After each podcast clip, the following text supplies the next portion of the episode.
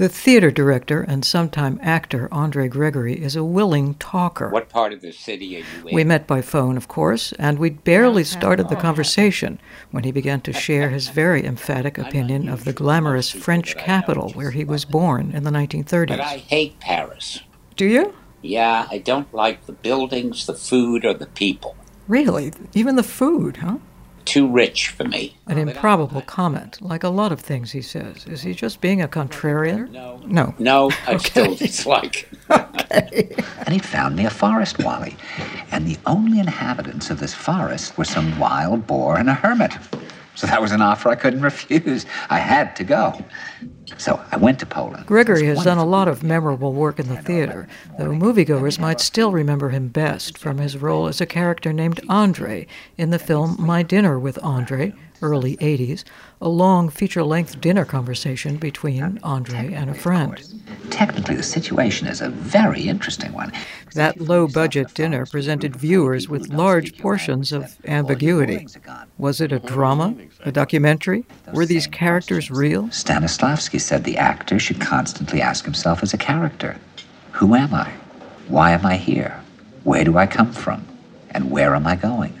More on that in a minute. Paris born Andre Gregory's wealthy parents brought him to America, Hollywood to be exact, where he grew up wandering through their lavish parties among movie stars and cultural icons. After college, he discovered the theater, directed several ensemble plays, and founded his own experimental theater company, the Manhattan Project, in the late 60s. And he dove into a journey of self discovery and exploration in faraway places such as Tibet and India. He tells us about all this in his memoir, which he calls This Is Not My Memoir.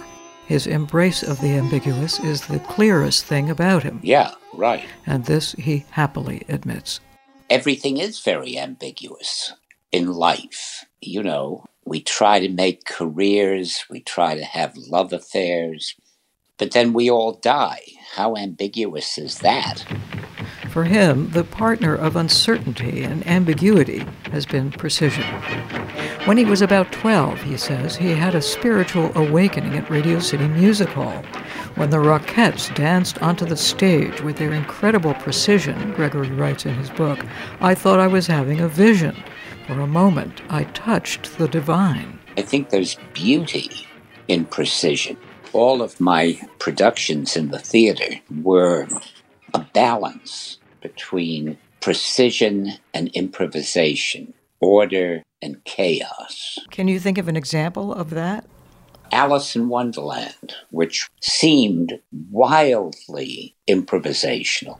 Even though the truth is, Gregory's celebrated Alice production was in rehearsal for some number of years, which is an Andre Gregory tradition. It opened in 1970 as a kind of savage nursery tale, with a physical and acrobatic tension, too. Many of the things that people did in Alice were potentially dangerous if the other person weren't there to sometimes literally catch them.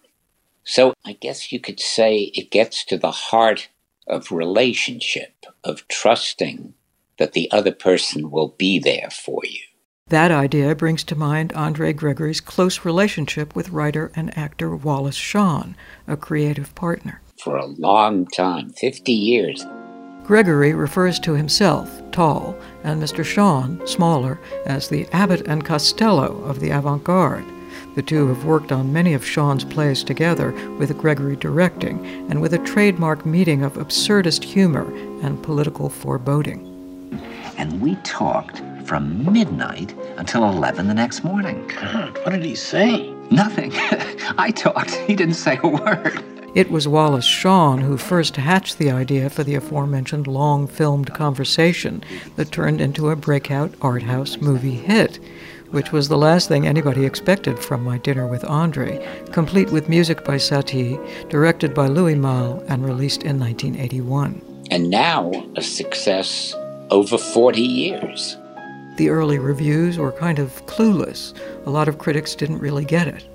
Then Gene Siskel and Roger Ebert, Siskel, tall, Ebert, shorter, sort of the Abbott and Costello of film critics, actually, spent a whole segment of their television show sneak previews on that film. It's my dinner with Andre. They were mad about it. I was watching this scene. I didn't want it to end. I didn't want to come back to the show and have to talk about the movie. Now, what I are the love qual- this movie Now, so what are the qualities? Because I think this shows us at least where we critics Uh-huh. stand for something. Because this is what I want films to be like.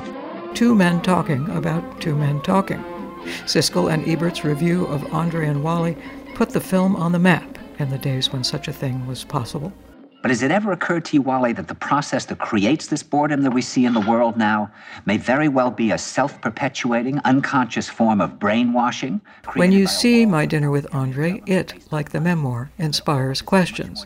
The big one being, what is this I'm watching? It's actually a drama disguised as a documentary. It was compiled from tapes of conversations Gregory and Wally Shawn had over time.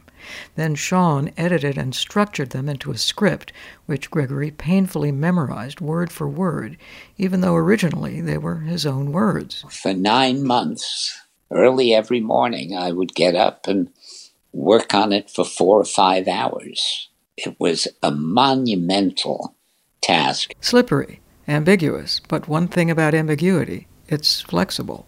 What is interesting is how art can change for the times in which it lives, because now my dinner with Andre, from beginning to end, is a critique of capitalism and a fear of approaching fascism.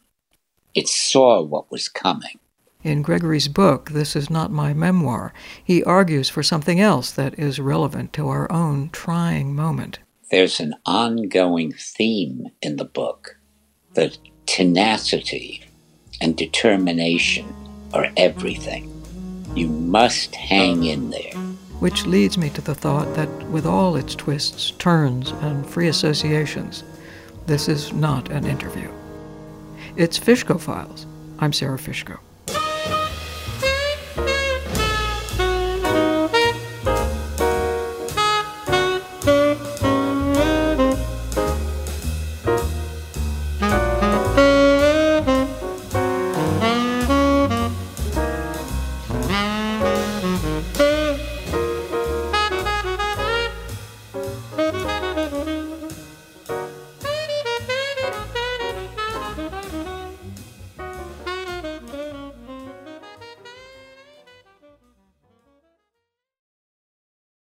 On Notes from America, we have conversations with people across the country about how we can truly become the nation that we claim to be.